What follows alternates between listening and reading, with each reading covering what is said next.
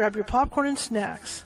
Find a comfy spot, take a seat or lie down, and let me transport you to a place of fantasy, ghost stories, ancient legends, odd creatures, alien encounters, and other magical topics.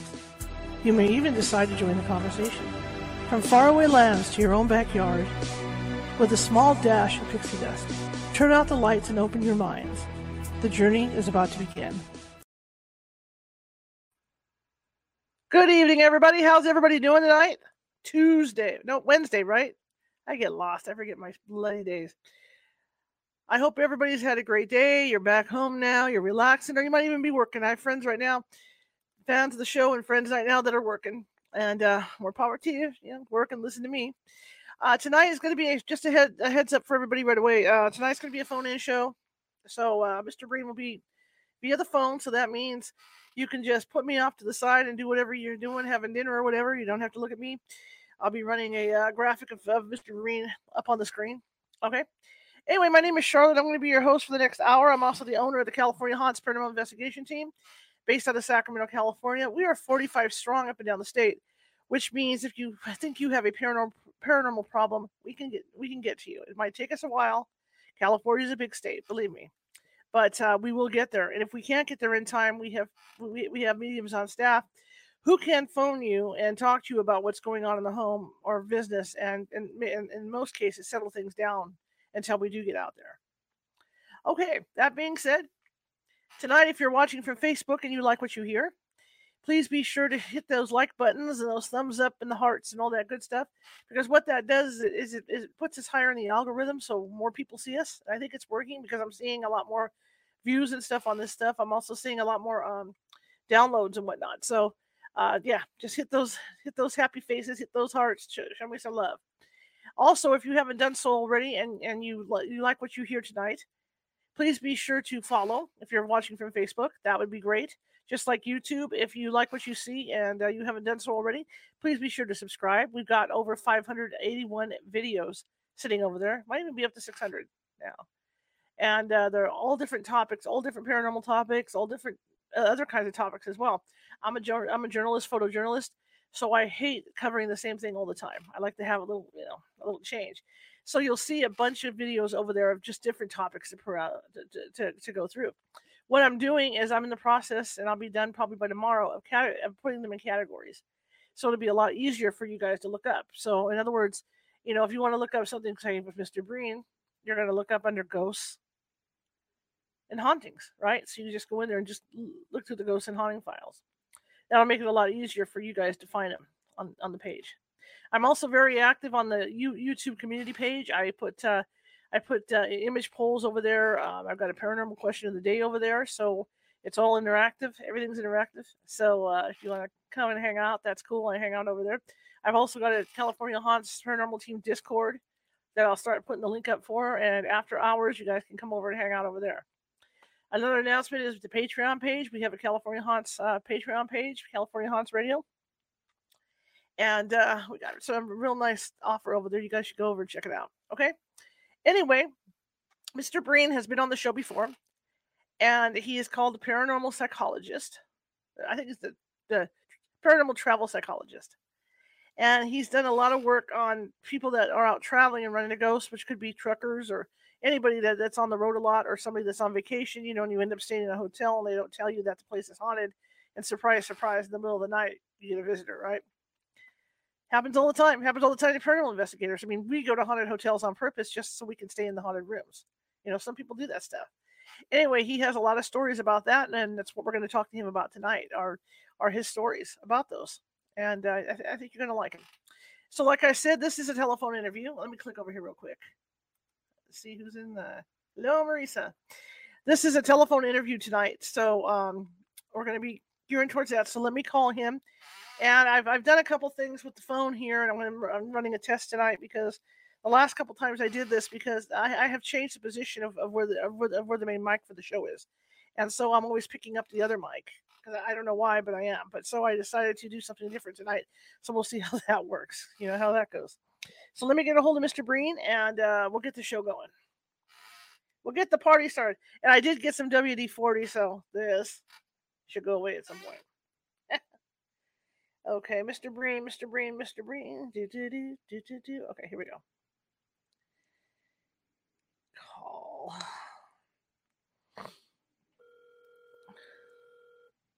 Hello.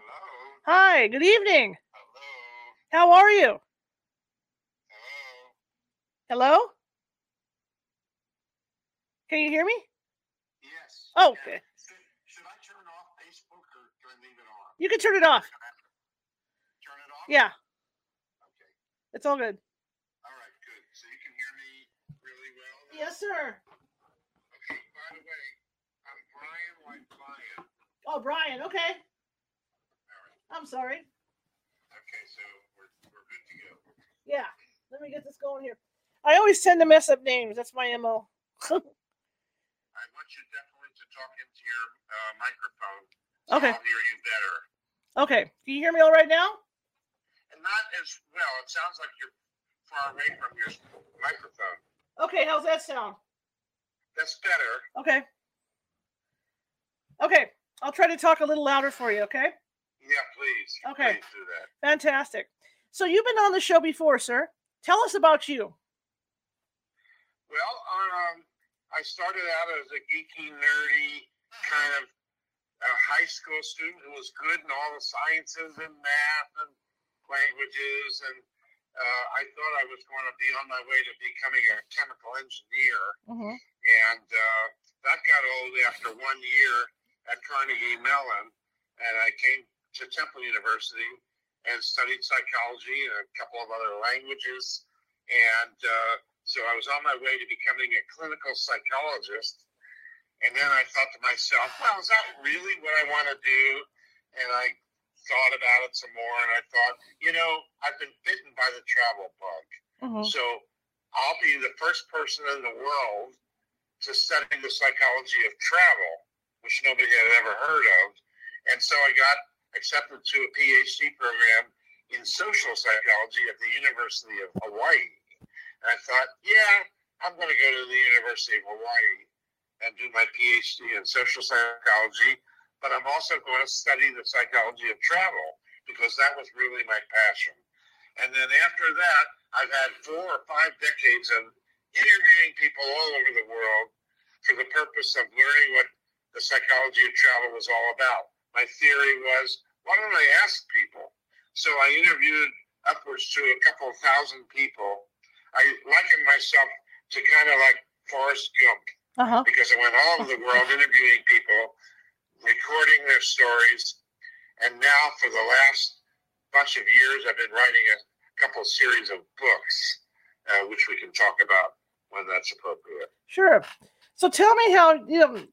T- tell me what it's like to collect these stories. Is it really difficult or no? Okay, uh, I, again, I would like you to get really close to Okay. that microphone. Okay. It'd be much better for me. All right. So tell me what it's like to uh, collect these stories. Is it difficult or not? I um, first had a kind of a larger portable tape recorder, and I found people who were willing to be interviewed, and I made them promise I'll be right back. I'll go get this tape recorder, and then years later, all I have to have is my iPhone with me, and I can record a story on the spot. So I've found people on buses, trains, airplanes, ships, campgrounds, uh, wherever I could find them, sat them down, and uh, started out by asking them, What kind of interesting experiences have you had? What a good way to start. And by and large, a percentage, something like, oh, I'd say like 5% of the people said, I've got a really interesting paranormal or psychic or UFO story to tell you. So a very small percentage, but plenty of people Mhm. have shared with me all kinds of experiences that they're not normally sharing with other people. So I feel pretty good about that. I think I uh, made people feel comfortable in uh, really uh, opening up their hearts and souls to talk about what's happened to them. Is there a common thread in these stories? Is there, you know, is, is there is there certain stories that you get more so of others, like from truckers or anybody else like that? they run it all across all across the gamut. For example, I'm looking at an index that I created, uh, an appendix of, of my recent book on uh, Travel Tales Ghost Encounters. And I have from A to Z everything that I thought was related more or less to paranormal, not so much alien type stuff, Mhm. but that's certainly included. I'll give you an example. Pick a letter, any letter of the alphabet. How about um, F? Which one? S? F. Okay. Yeah. As in strainers, Yeah. seances, shadow people, There you go. shaking beds, sirens, smells and odors, spirit boxes, spirit boards, spirit possessions, spirits and seances. That's just S, for example. Right now, I must have, oh, 50 or 60 little subtopics Wow, the, the paranormal. that's incredible. And what type of stories do people tell you? I mean, is it from staying in a hotel and running into you know a ghost, or is it, is stuff on the road like like, like the truckers will tell stories? you know, there's everywhere where I could find people. For example, I would take uh, a trip with uh, my cousin who has a small pleasure boat, and we'd hit some of the outer islands in the Seattle area. For example, San Juan Island, and there's a hotel on there called Hotel de Haro. And I had the feeling when I first approached the hotel, as I have with several other places, with this feeling to myself thinking, this place is haunted. You know, it just had something about it that struck a nerve. And so I actually, in this case, walked up to the hotel, walked into the lobby, told a few people working behind the counter, I'm a paranormal psychologist. I interview people for interesting things. Tell me, do you have any interesting stories about this hotel? And boy, I struck pay dirt on that one and uh, wound up interviewing on that particular trip the uh, night manager and security person in charge of the whole hotel. So over three visits to that hotel, I managed to record some interesting uh, experiences of guests, Mhm. people who worked at the hotel, and uh, so the Hotel de Haro became one of about a dozen other hotels uh, where I visited, talked to people, or interviewed people who shared their experience about these hotels. Which hotel stands out more to you? Well, I have to tell you, one hotel really caught my attention in uh, Port Townsend, Washington, which is about an hour from where I live. Mhm. Uh, I had heard that people had some stories about this hotel, but I recently interviewed a woman who went there with her husband, and they are paranormal researchers. They're ghost hunters, so to speak. Mhm. They knew about this hotel, so they went there.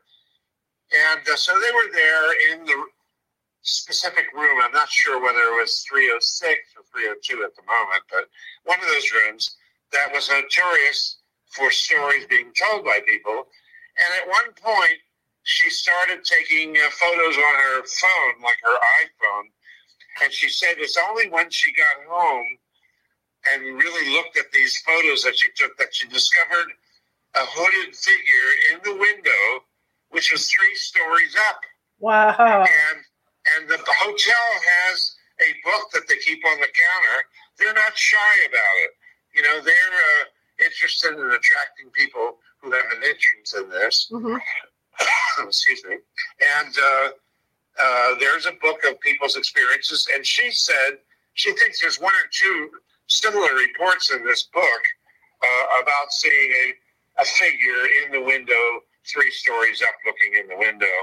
So I saw this photo, and I and I feel uh, that it is it's valid, you know, as far as I can tell. Wow. So That's- one of my most recent. That's incredible. I, I know I've Yeah. stayed in haunted hotels too, and they do, and a lot of them do. You know, like their their ghosts. They do they do keep a register of stories. I know the last time I was at the Murphy's Hotel here in the Gold Country, she came out with stories that were only written down, you know, in the register and stuff. She had stories written on pieces of, of, of napkins and stuff to give to me. You know, uh, once upon a time, hotels didn't dare to want you to even think that it's possibly haunted. Do you remember those days? I remember those Right. days. Yeah, and then all of a sudden now, it's it's a great attraction. People want to go to places that have allegedly have hauntings, and they want to experience these things for themselves. So it's now the rage rather than uh, the enigma or the curse. I would say. Well, as a psychologist, why do people want to go to these places? Well, uh, you know, this is an evolving thing in our worldviews, our paradigms. Uh, I think as civilization matures and gets more scientific and understands things a little bit better, I think we're getting to the point where we're not so intimidated or worried about what people are going to think of us because we see there's so many instances of things happening. Mm-hmm. UFO reports are through the roof. Uh, people are not afraid to investigate and learn more. They're not afraid of ridicule so much anymore as they used to be. After all, ridicule was a way of keeping all this down, managing it. Uh, in the case of UFOs, we do know that the government's posture in the past, in the modern era of flying saucers and UFOs, uh, they tended to ridicule, uh, put down people who had these experiences uh, so that you were afraid to really talk about it. You didn't want people to think that you were kooky. Mhm. Now, people aren't worried about being labeled as kooks because it's in vogue now to investigate these strange things that are happening. Yeah, I kind of I, I do agree with you with that because I remember back 25 years ago, even going into a range of like you know to do something in, in, in a certain city when I had to go talk to to the city council and try to explain what we were doing, it was like walking on eggs, you know, to try Yeah. to explain it. But now it's not like that at all. It's completely changed. Now they can't wait to have you visit. Yeah, absolutely, absolutely. So, what about the truckers? I mean, tr- truckers are on the road all the time. So, what kind of stories come, you know, come in from truckers? Well, that, that's a good question because truckers uh, often are just crossing the country at night. Yeah. Uh, the daytime is too busy and too hectic. But uh, I was just recently on uh, George Noory's Coast to Coast program. It was uh, last week, last Tuesday night. And of course, people who call in, some of them are driving their rigs in Mhm. the middle of nowhere.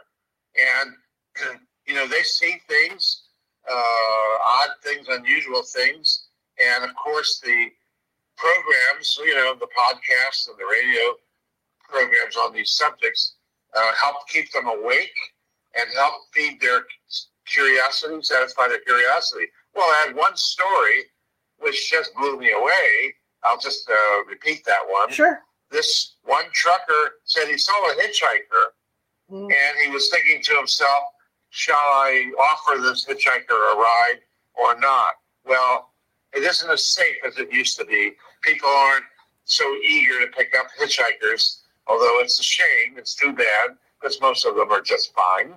But he decided he better not.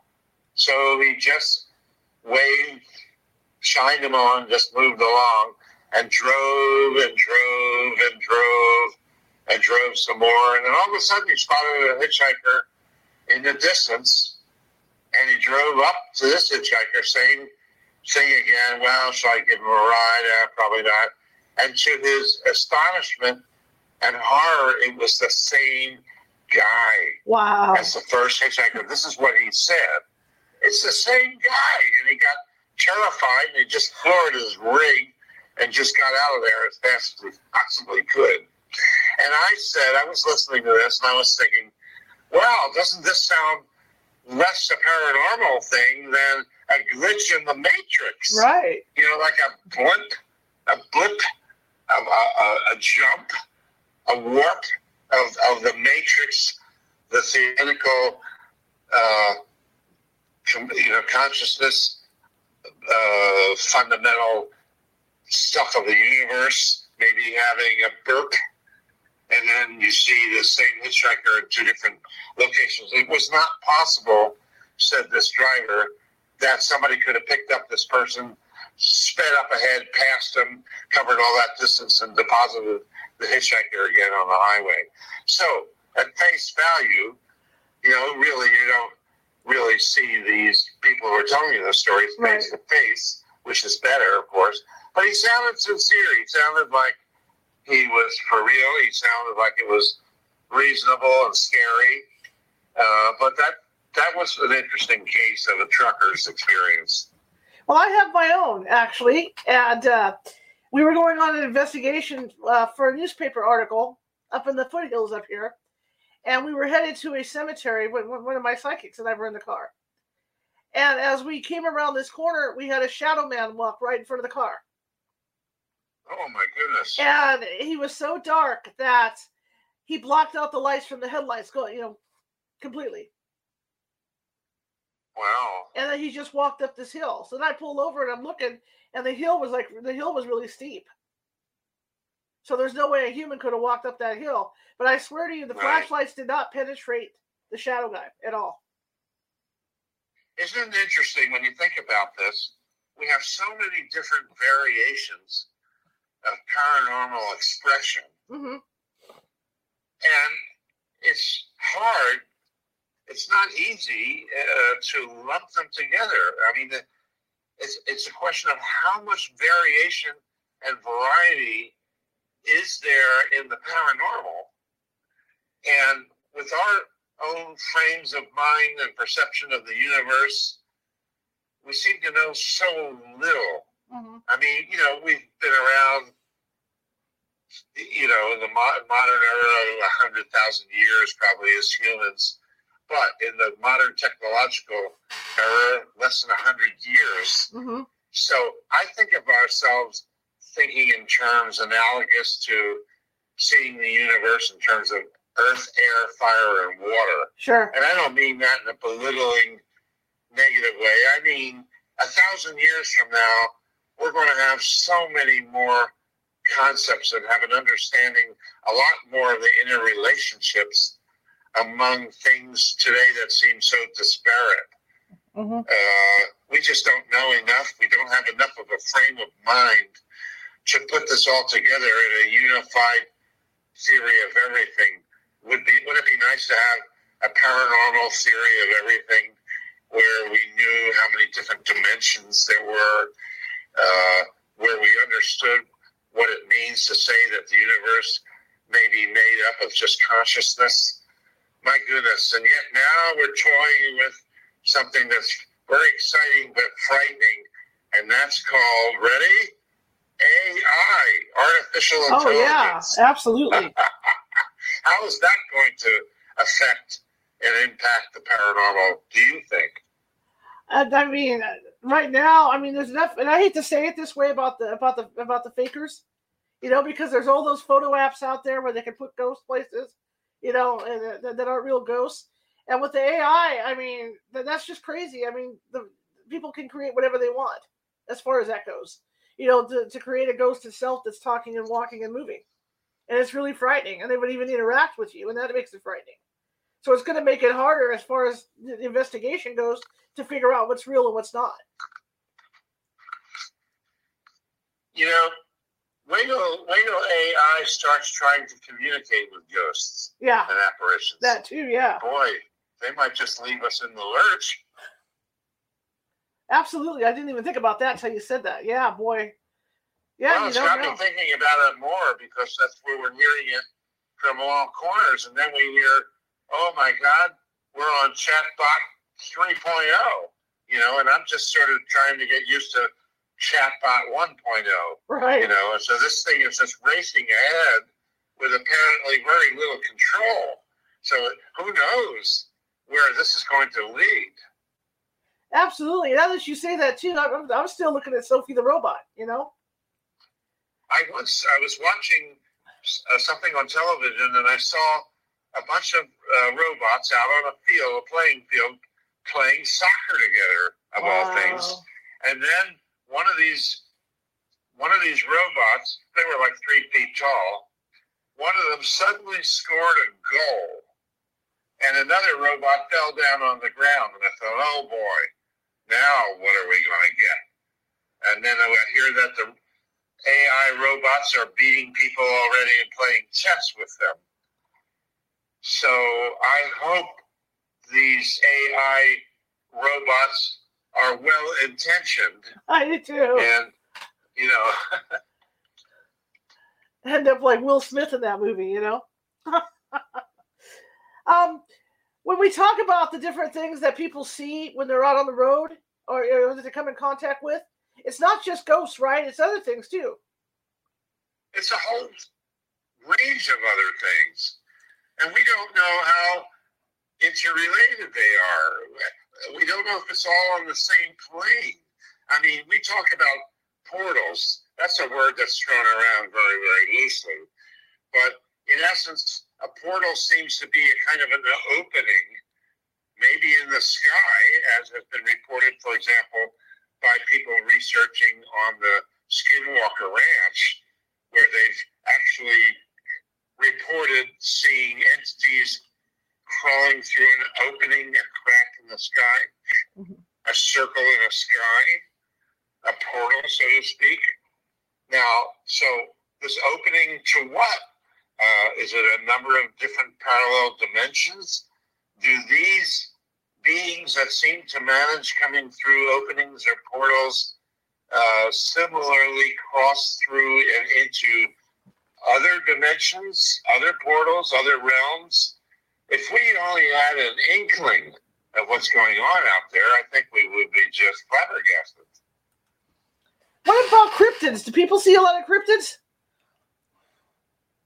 Uh, uh, please say that again. What about cryptids? Do people see a lot of cryptids out there? I, I didn't quite hear you Okay. because of the little microphone problem Okay. we're having, and my hearing isn't Okay. as great as it used to be. So What about things like the dog man? Do people see a lot of that? the uh, dog man, Yeah.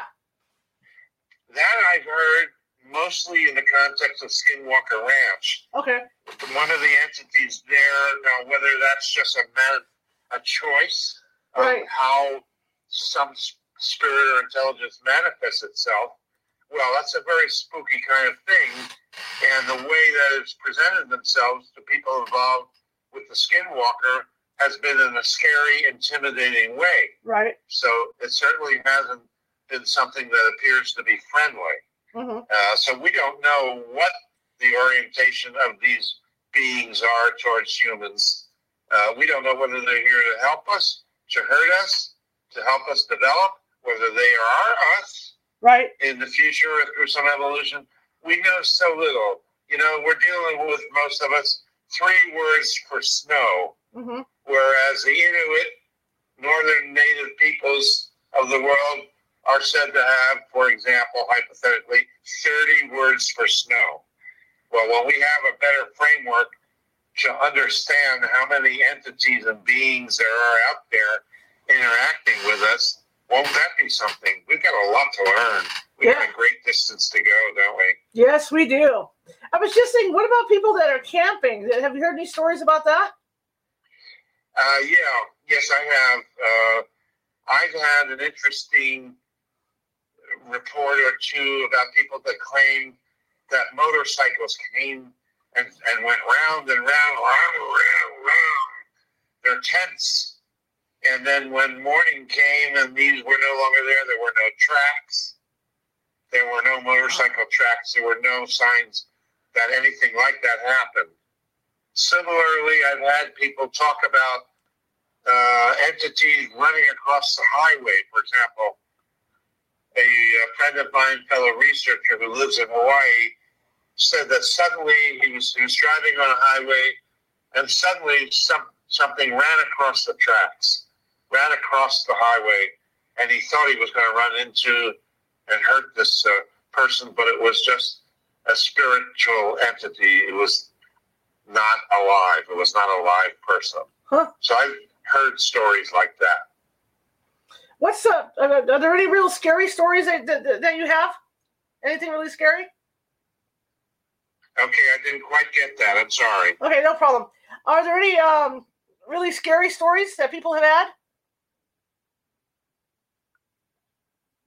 You know, if you could rephrase that question, okay. do you have a way to get closer? Yes, sir. To the mouthpiece, I really feel it would help. Okay. Um, have you heard? better. Have you heard any terrifying stories where people were really terrified? Uh, uh, uh, where was that again? Uh, Have you heard any terrifying stories? You know, where people got really scared by whatever was was was was there. well, um, people have reported to me all manners of experiences uh, with entities, without entities, door handles rattling, beds shaking, uh, black shadows, uh, an entity in a tree which scared the hell out of a bunch of girls on a, on a uh, on an outing. Uh, you know the uh, farm and uh, people that raise animals, 4-H Sure. an event. This this was a really interesting story because it involved a number of the girls that were there together. They all perceived this. Can I tell you that story? Absolutely. Yeah, absolutely. Okay. Yeah, these girls were to participate in a 4-H outing in Oregon. It was in a rural area of Oregon, and it was like a big encampment with a number of cottages. And then one of the buildings was the bathroom building, and it was a couple hundred yards away from the cabins. So these girls were sharing a cabin together, and they began to play uh, some kind of a spirit type of card game. It wasn't a Ouija board or anything quite like that, but it was with cards. And they started to ask questions, and so the cards would be dealt out, and the cards would give a response to the question. Well, they said over time, the answers were always the same Mm-hmm. pointing to the same entity as such interacting with them. And it was a little scary and unnerving. And they also noticed that suddenly it was getting later in the day. Where did all the time go? You know, so they said, let's let's have enough of this. This is Too spooky, too scary. So they decided, let's go out to the the uh, toilet bathroom cottage. And they start out on that, several of them. And this one girl was ahead of the others and suddenly noticed something in the trees. It looked like a human being wearing a long coat and a hat and looking down at her and staring at her and really frightening her. And then it jumps down out of the trees onto the grounds. Meanwhile, a couple of the other girls saw that too and they ran right back to their cottage and they said to their friend, Come on, Susie, run, run, come back, get away from there. And she does, and she finds this human like entity wearing a hat and a coat, like a raincoat, Mhm. is running after her, behind her, as she's running back to the cottage. They get into the cottage, slam the door shut. It's dark now, no further sign of this entity, but they were really totally frightened, totally scared. They think it's all related to what they had been doing that afternoon. Mhm. Anyway, she made a point of it to try to uh, research the the so-called entity that was up in a tree, like it was, and she found that what corresponded to it more than anything else was the so-called Hat Man. Oh yeah, that makes sense. Kind of like what we what I saw that night. Yeah, uh, I've got somebody trying to call me, and I want to get rid of this. I don't know how to get rid of it.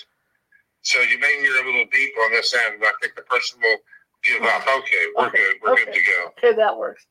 Um, you talked about UFOs and alien encounters earlier. Do you have any of those? Uh, uh, UFOs, Yeah. uh, people having UFO experience.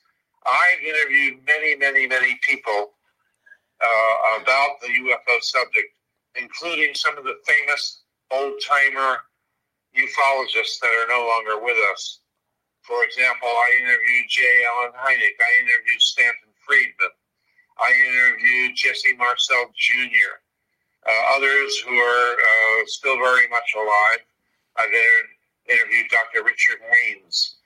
Uh, I've interviewed pilots that claim that they've seen uh, UFOs or had strange experiences while piloting aircraft. Mm-hmm.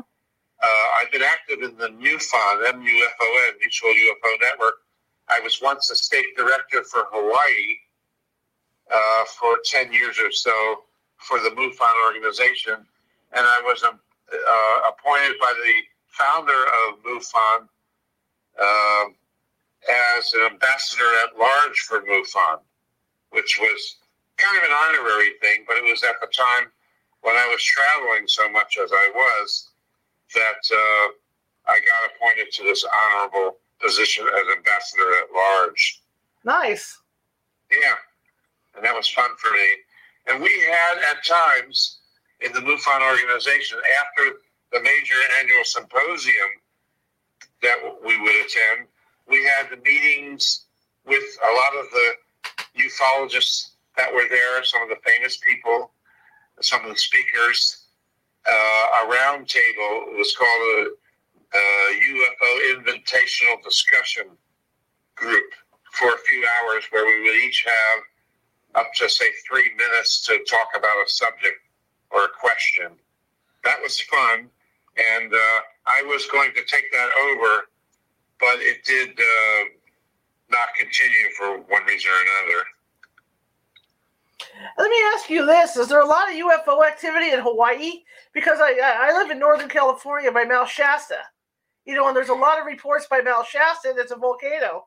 So that's why right. I have that question. There's a lot of volcanoes in Hawaii. So is there a lot of activity for UFOs there? Yeah, first I want to say that I uh, used to live in Ashland, Oregon, which was not that far from Mount Shasta. Sure. So I, I often went through Mount Shasta and met up with a fellow researcher who lived in Cedarville, California. Uh, so I, am familiar with the Mount Shasta area, and Southern Oregon had Oregon had plenty of uh, UFO activity. When I lived in Hawaii, there was continual UFO activity. I have heard some of the most incredible stories uh, that people have told me about their UFO experiences in Hawaii. Uh, so, being out there in the middle of the Pacific uh, late at night, or sometimes even in the daytime, you would hear accounts of people uh, with about their UFO experiences. Also, interestingly, the history and culture of Hawaii had uh, quite a bit of paranormal connection, spiritual connection. So I feel some of the stories of people who I've interviewed have told me some stories that have apparent connections to the ancient Hawaiian spiritual presence mm-hmm. in Hawaii. So they've had encounters with they feel were spiritual encounters with uh, entities from Hawaii's past. That's absolutely fascinating. It is. That's uh, some of those stories are in uh, this latest book that I wrote called Travel Tales Ghost Encounters. Can I tell people where they can view uh, some of the things I've written in case they're interested? Absolutely. Yeah. Uh, a simple way to go look at some of this and see a little description of, for example, this recent book on ghost encounters, is you go to books to read. That's B O O K S, the number two, read, R E A D dot com, books to read dot com, forward slash, and then my name, Michael, M I C H A E L, hyphen, and my last name, B R E I N. So uh, that uh, will allow you to take a look at some of the things we are talking about mm-hmm. and uh, see some of the descriptions of what I have to say. A lot of what I've researched and worked on, of course, is the psychology of travel. Right. Where I've written a number of things, mainly on the, about being safe and secure in traveling, but also what is it about travel that that uh, makes us who we are, and why do we like to travel? That's all that. Uh, but again, I say that a certain percentage of the stories are on all these unusual books, uh, stories, which I call the Road to Strange series, which I wrote a couple of books along with together as co-authors with. Do you remember Rosemary Ellen Guiley? Yes. Yes, Rosemary was my co-author partner in a, in a couple of books, and then we sadly lost Rosemary in 2018. And I tried to continue this, uh, but I, I laughed because Rosemary used to say to me, Michael, when you publish a book, it should be about 250 pages or so. And I said to Rosemary, yeah, yeah, yeah. But when I picked up The Road to Strange, I added two more books to the series. Now there's four, and the two new books are between five and six hundred pages. Wow! Because I just couldn't stop. Right. Uh, one was called Travel Tales. I'm sorry, The Road to Strange: The Contiguous Universe, which is a collection of stories of about forty people, including myself, who have had either a lifetime of paranormal and or UFO experiences. Me, I personally had paranormal things happen to me, so I'm a subject of my own book. But I've had, uh, I have included people who have had a mixture of both kinds of experiences, and I'm trying to understand a little more of what makes people tick in terms of having paranormal or UFO experiences. The last or most recent book in that series, uh, The Road to Strange, A Psychic Reader, is a collection of a whole range of paranormal uh, experiences that people have. Uh, all the ones I could gather mainly. And then, of course, this one, which is more in the travel sales, True Travel Tales series, mm-hmm. called Travel Tales Ghost Encounters, is more or less strictly what's involved with uh, uh, with uh, apparitions and ghost experiences and poltergeists and that because there's so much there's so many different areas to focus on uh, you can't put it all in one book absolutely you know you brought something up just now that i didn't even think about what's it like you know with your training as a psychologist and then you seeing paranormal stuff how is that for you do, do you look at it logically or how do you look at it well that's really a good question and I want to say this. Um, I had it's like a, a, a, person standing at the end of the dock and has one foot in the boat and mm-hmm. one foot on the dock. Well, that boat could take off. The paranormal UFO boat could take off, and what will you do? You could fall in the water. Well, for me, I was always intrigued by these other kinds of experiences, and I felt that the science of psychology the science of sociology, all the social sciences, astronomy. You know, they didn't want to know about anything that they couldn't publish a paper and get it published in a in a journal, a, a recognized journal. They were always worried and concerned about their careers, what will happen to them if they venture too far off into the unknown. So they largely uh, shied away from all of it. But being as I was, curious, intellectually curious mm-hmm. about these things, which I was not willing to just throw away UFO and paranormal babies with the bathwater. Mm-hmm. No, I sensed that there was important things happening, and knowing that I full well personally had a number of my own paranormal and psychic experiences that I was absolutely certain they were real for me, I had to be open to studying and looking into a whole range of experiences. And having done that, I'm in the same boat, so to speak, as so many of the famous ufologists and paranormal researchers who came from the sciences, who were not afraid to get out there and follow their research instincts. So you know, it takes a, a special kind of person to be able to shove these scary things about career aside and just follow the data, follow the research. That's how I did it. That's how I approach it. Now, when you talk about following the research, was it hard to get people to talk to you about their experiences? No, because uh, very easy, as a matter of fact, because they felt that I was really open and welcoming to them and not going to be critical of them and uh, hear them out uh, because most, if not all, of these people were very intent to assure you that they knew what they saw. Mm-hmm. I have a favorite little mantra, and it goes like this I know what I saw. I know what I saw. I know what I saw. that makes sense. I wanted to ask you about your personal paranormal experiences. Can you share one with me? Yes, I will share a few. I want to say that I've had paranormal experiences back fairly early in my life, and some of these centered around uh, the passing of relatives mm-hmm. and the passing of an occasional friend.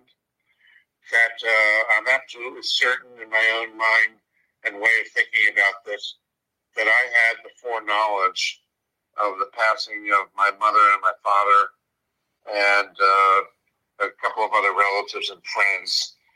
Uh, but interestingly, I've had a variety of psychic experiences.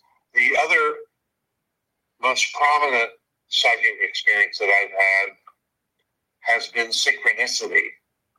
Uh, that is things happening seemingly by chance that are too meaningful to you to write them off as simply a chance occurrence. For example, just running into somebody in two different places where you just didn't think it's possible. How did this happen? Right. It gets your attention. But I'll tell you what, in my life, I've had one, I'm going to say quintuple synchronicity, and I'll share that story. Sure. That is like five different improbable coincidences happening all together, all interrelated, not by chance or seemingly by chance. And I thought, not possible. Would you like to hear that one? Absolutely. All right. So at one point in time, I was living on a llama ranch. I had a llama ranch in southern Oregon outside of Ashland. And I lived up in this hill up on in the wilderness area there outside of Ashland. And I was about ready to go from there to New York City at the end of May one year to a book fair. At that time, I had written a series of travel guides to sightseeing by public transportation. So I was going to go to a book fair in New York City at the end of May. But on the way, I was going to stop off and visit my sister and her family in Pennsylvania, Philadelphia, and then take the train to New York. So I'm there and visiting my sister. I get on the train. This is the, oh, on the plane coming to Philadelphia, I picked up the uh, United Airlines Hemisphere Monthly magazine, thinking I'll stash it away in my attache case mm-hmm. and write to them and ask them, would you like to review and learn about my travel guide series, Sightseeing by Public Transportation? Mm-hmm. So I didn't even look at the magazine. It was the May issue. I put it away. Okay, I'm on the train now at the end of May on my way from Philadelphia to the book fair in New York, Book Expo America and I am passing towns and I see a sign at a train station. The train zips on past and it says Rahway, New Jersey. You are now passing through Rahway, New Jersey. Okay, and I thought, like a lot of us would do, I know somebody from Rahway, New Jersey. so I filed that away in the back of my mind. I knew a guy in a fraternity at Carnegie Mellon University where I went one year in 1959 and knew him. He was from Rahway, New Jersey. I just remembered it. That's cool. You know, piece yeah. of trivia. Isn't that funny? That's All right, get to the book fair. The book fair is over on that Sunday. It's now June 1st, June, and I'm on the United flight from New York back to Oregon, Medford, Oregon, to return home and I pick up the June issue, the new issue of Hemispheres, and put that in my attache case.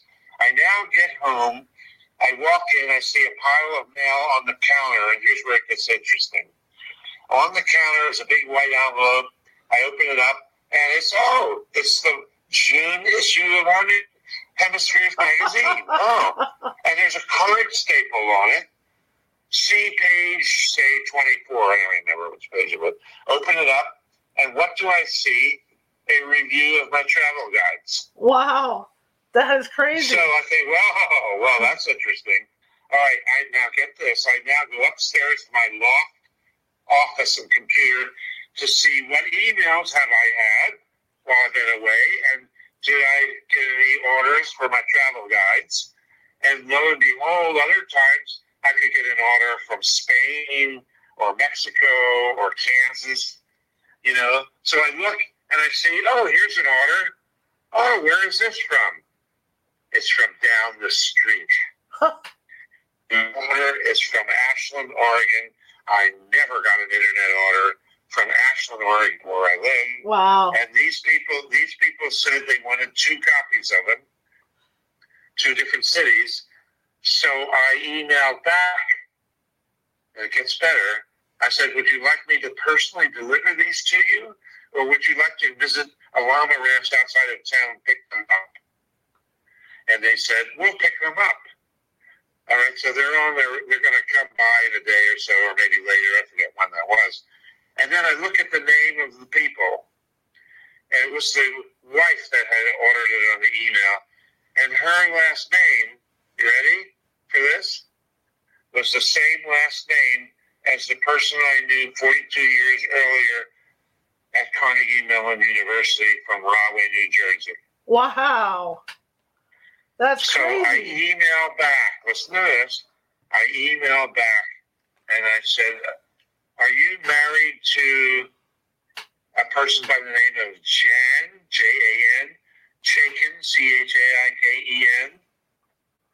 And I get a phone call, and the voice, I recognize the voice on the other end of the line. I recognize it. And the voice says, I would be that Jan Chaiken from Rahway, New Jersey. Whoa.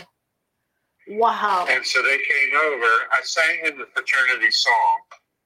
And I don't remember the words to songs, but I knew that one because when I was being hazed, I had to sing it all night long. So uh, that's like five different interrelated things connected to the guides. I said, How did you happen to hear about the travel guides? And they said, Oh, oh we uh, do statistical research for the New York subway system and we thought this was interesting what you do. So we ordered it after seeing the Hemisphere magazine article. That's insane. That is yeah. How do you how do you rack this up to chance and coincidence? That is incredible.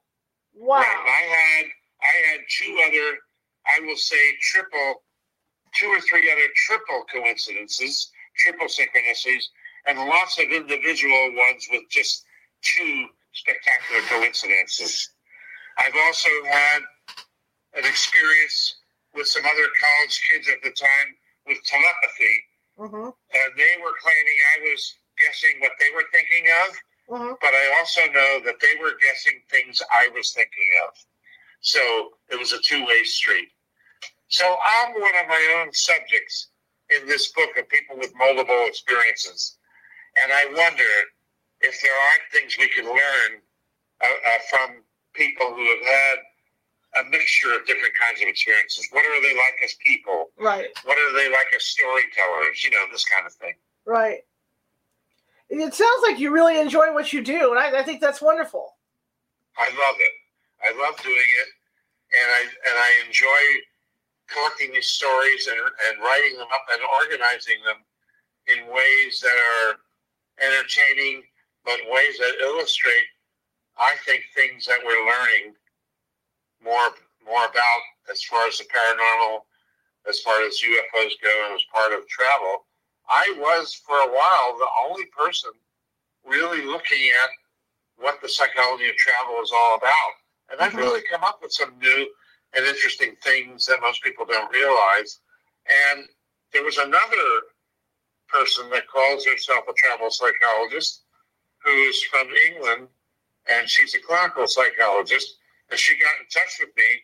And it's funny because I invented the term.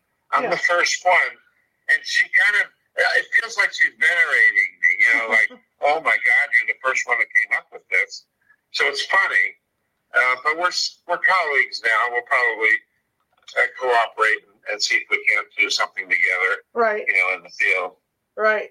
If somebody comes to you and says, "Hey, I want to, I want to take a trip to to a real haunted location," where would you send them?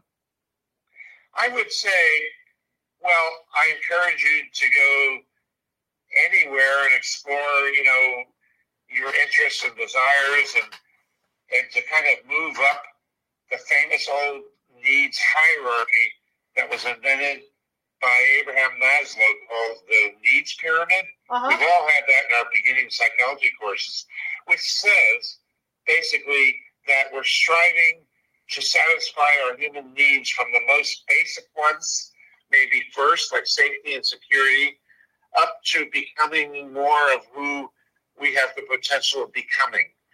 And so I've always felt from the very beginning that the satisfaction of human needs from basic, more explorative and broadening ourselves is something that travel is really good for. That travel really does. That travel really helps you grow personally. And so I found now I am marrying the idea uh, that paranormal experiences and psychic things are things that you can happen that you can have happen to you while you're traveling. And maybe perhaps some of us are not, some of us are in fact attracted to doing traveling. Mm-hmm. Uh, maybe because some of these inner needs and desires are surfacing. A quick example of this are people who go to some of these countries, say like England and Ireland and Scotland, the British Isles, where they feel they've had some connection to the notion of a past life. You know, I think some people are drawn overseas to to view these megaliths in countries that have certain spiritual effects that we don't entirely understand.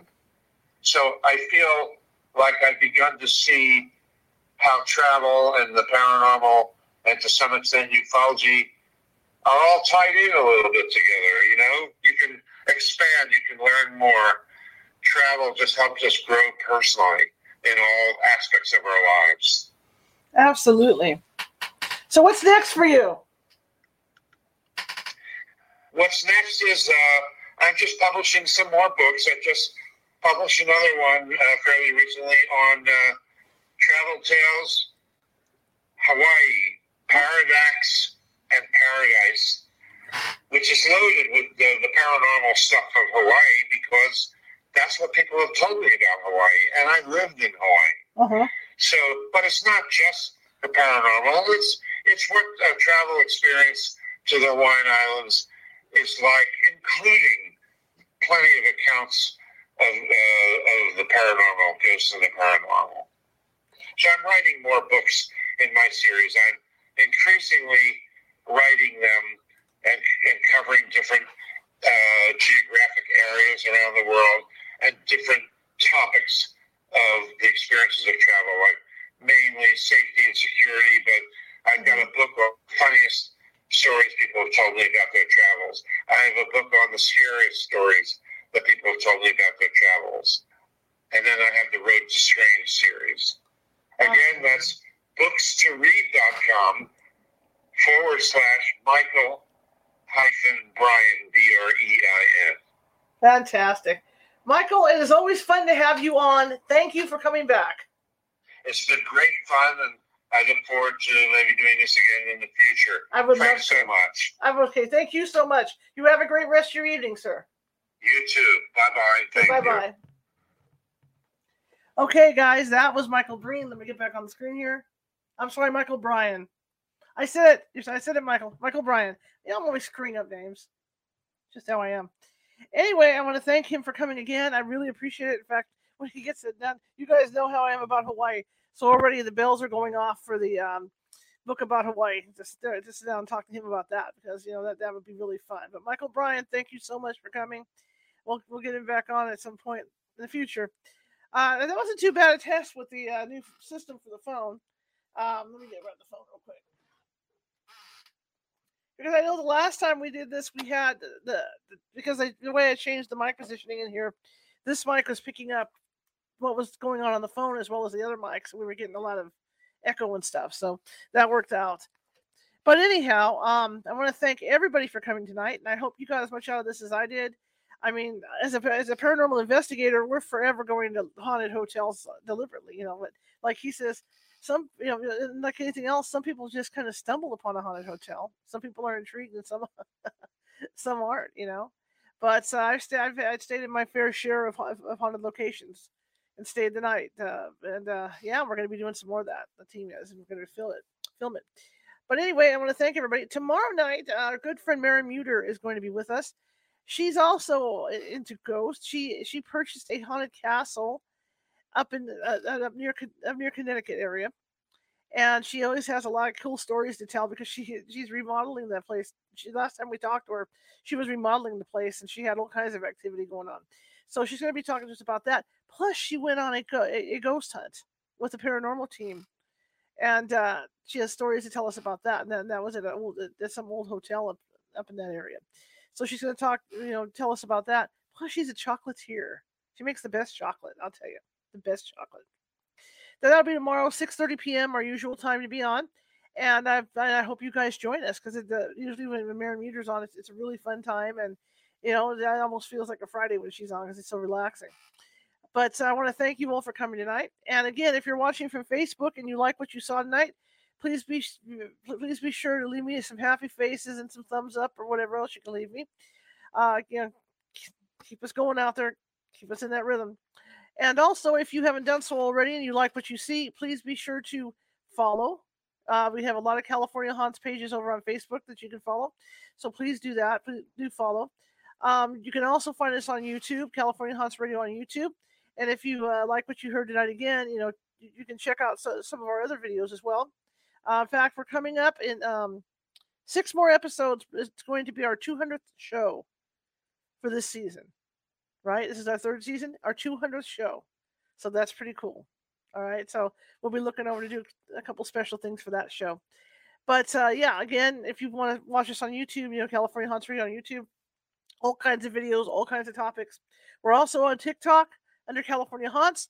We're also on Instagram. You can find me at Ghosty Gal, and it's all lowercase. Uh, we're also over on uh, Twitter, and that's under, I believe, Cal Haunts or California Haunts. I get lost on these things. And we're also over Twitch because we got an audience watching us from Twitch tonight as well. So yeah, check us out in those places. You know, if, if you happen to be over in those places, that's that's great.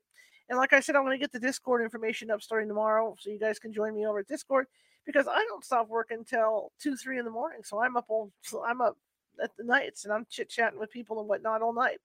So uh, it, it, you know, it's it's pretty fun. Okay, and uh, the Patreon is coming along. There's a glitch with the Patreon right now that they're trying to figure out because my goal with the Patreon is that when I do a pre-recorded show.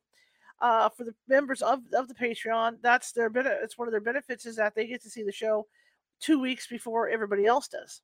So um, we've been having some issues with that and uh, getting that to work right. It worked right the first couple you know uh, shows I put up there, but now they're having issues. So, and they said it's on their end, so they're trying to figure all that out. Okay, everything being said, I'm tired. You're tired, and uh, I will see you guys tomorrow at 6:30 p.m. Pacific. Have a great evening.